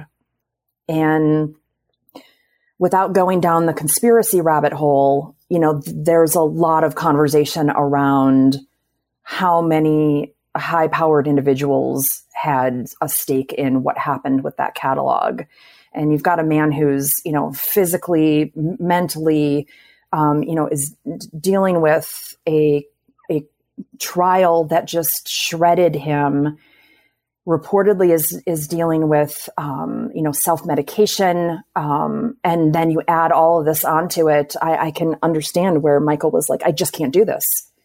I know I have to, but I just can't do this. Mm-hmm. Absolutely. Yeah. And this is a side of Michael that we there's still so much to learn about. We we watch him on the bad tour and the dangerous tour, and we we see this consummate professional full of confidence. But then the older he gets, the more he seems to be plagued by, you know, anxiety and and these demons. And I, I don't know. I, I, there's not much of that out. Like we don't know a lot about that because obviously that was a very private struggle that Michael had.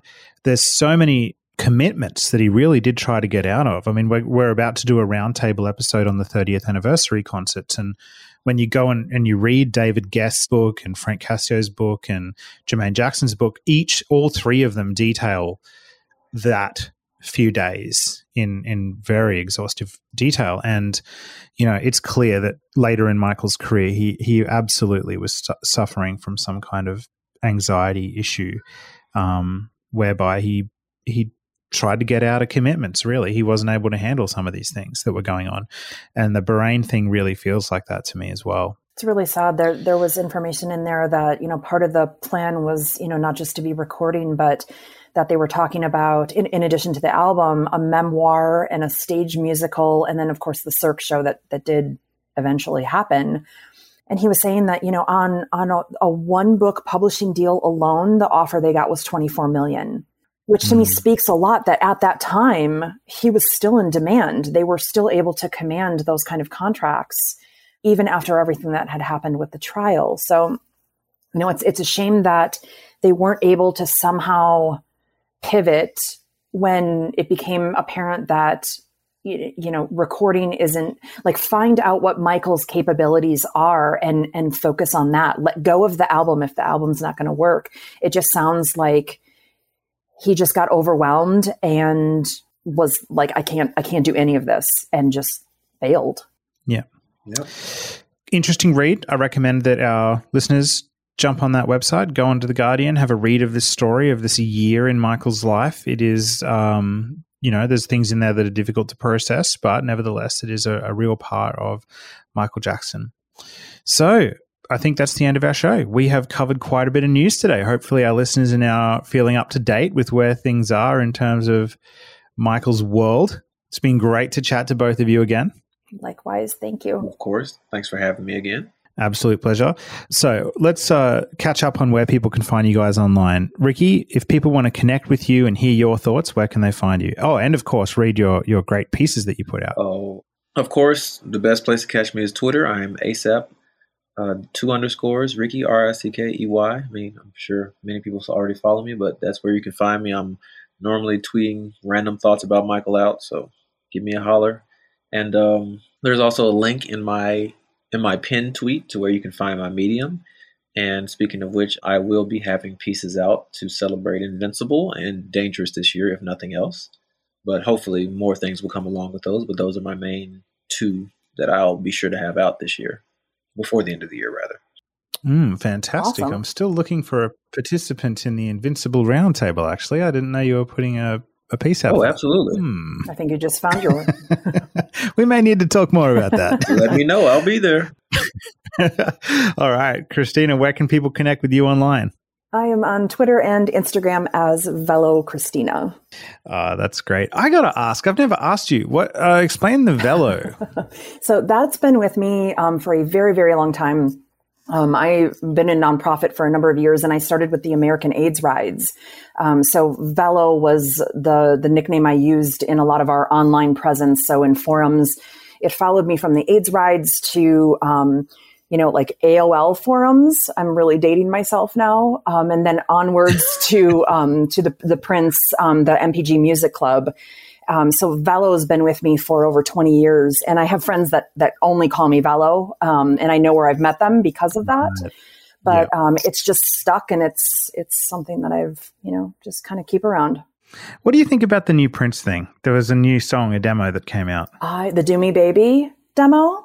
Yeah, yeah, I yeah. love it. Yesterday or the day before. I love it. Yeah, I, I really like it. Um, I, I, love the fact that they put it out on cassette, even though I know that's um, you know probably not something a lot of people still have in their homes as a cassette player. But I just I you gotta get back. I, I, love the for the completionists. It's great. It's like it will never open it yeah, anyways. It's going to sit in the plastic. So what difference does it make if I can't play it or not? But I, I yeah. love the the analog element um, to it. So yeah, have you heard it? What were your? I haven't heard it yet, actually. Um, yeah, I've been kind of busy the last couple of days, but I'm going to to give it a go. Charlie said he really liked it, so I there actually meant to listen. I meant to listen to it. I was going to buy. I was actually going to buy the seven inch, but I didn't care too much for the sleeve. I was like, mm, I might have mm, to pass. Yeah, yeah. The artwork is a little a little lazy, if I'm being honest. I mean, it, it says it's a demo. It's kind of cool to use Prince's handwritten lyrics in it. I mean, it's yeah, kind of cool, but I mean, nah, I, it's a hard pass for me. Yeah. oh, speaking of music coming out, Rickey, you're a big Weeknd guy. I've heard rumors bubbling around that there could be an MJ slash Weeknd collaboration. Right.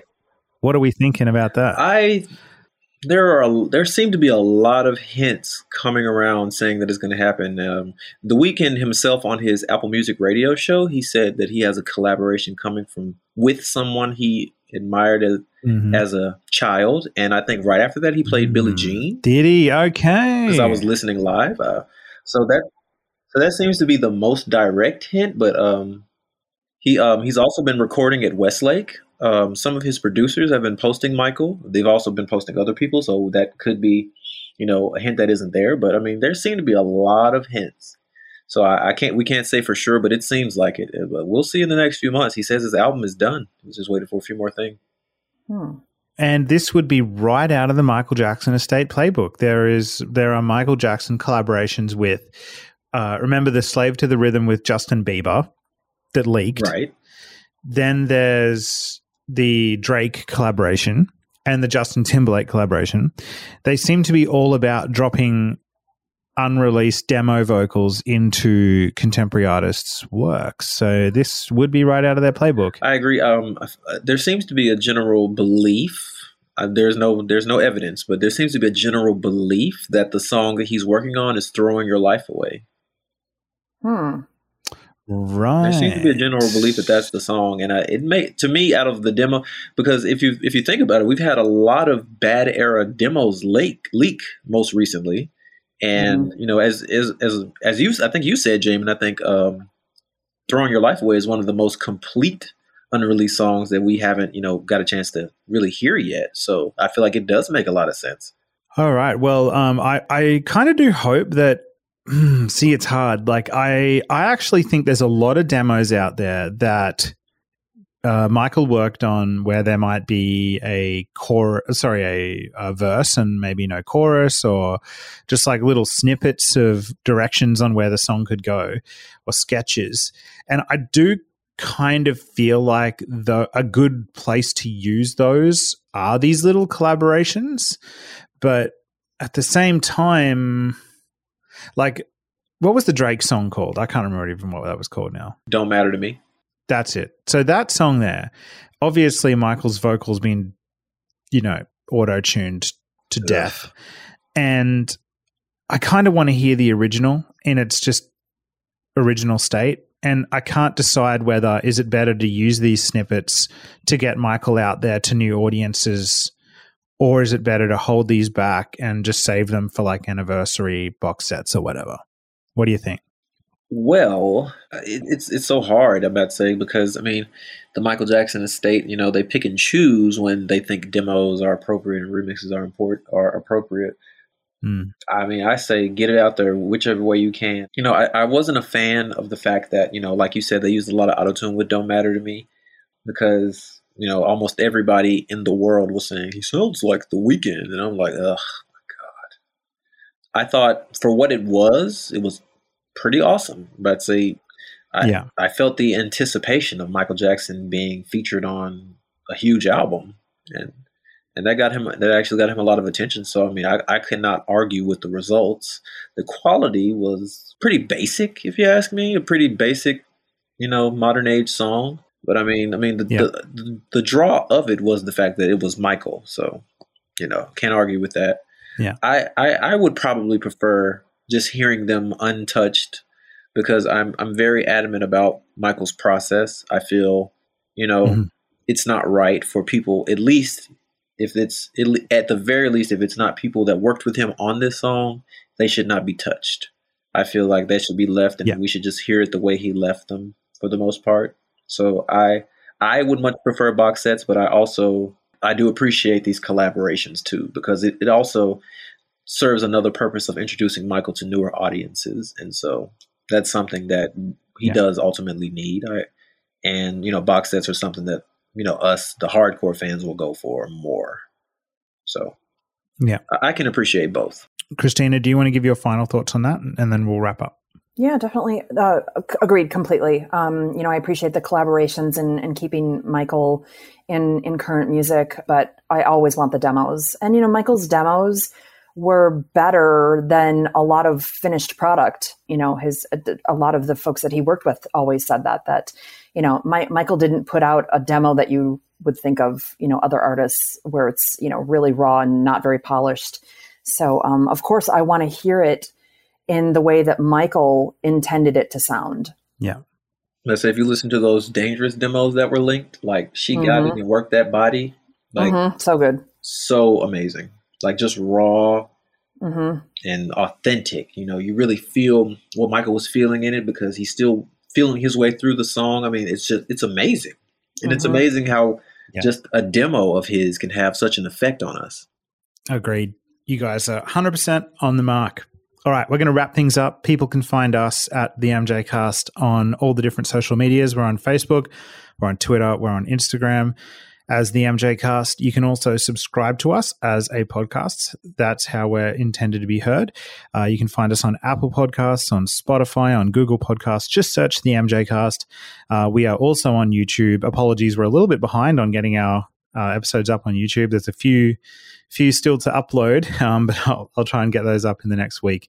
But definitely, thank you uh, to to Rickey and Kristina. Thank you guys for coming on the MJ Cast. It's always such a pleasure to talk to you both. I can't wait to have you both back on the show again.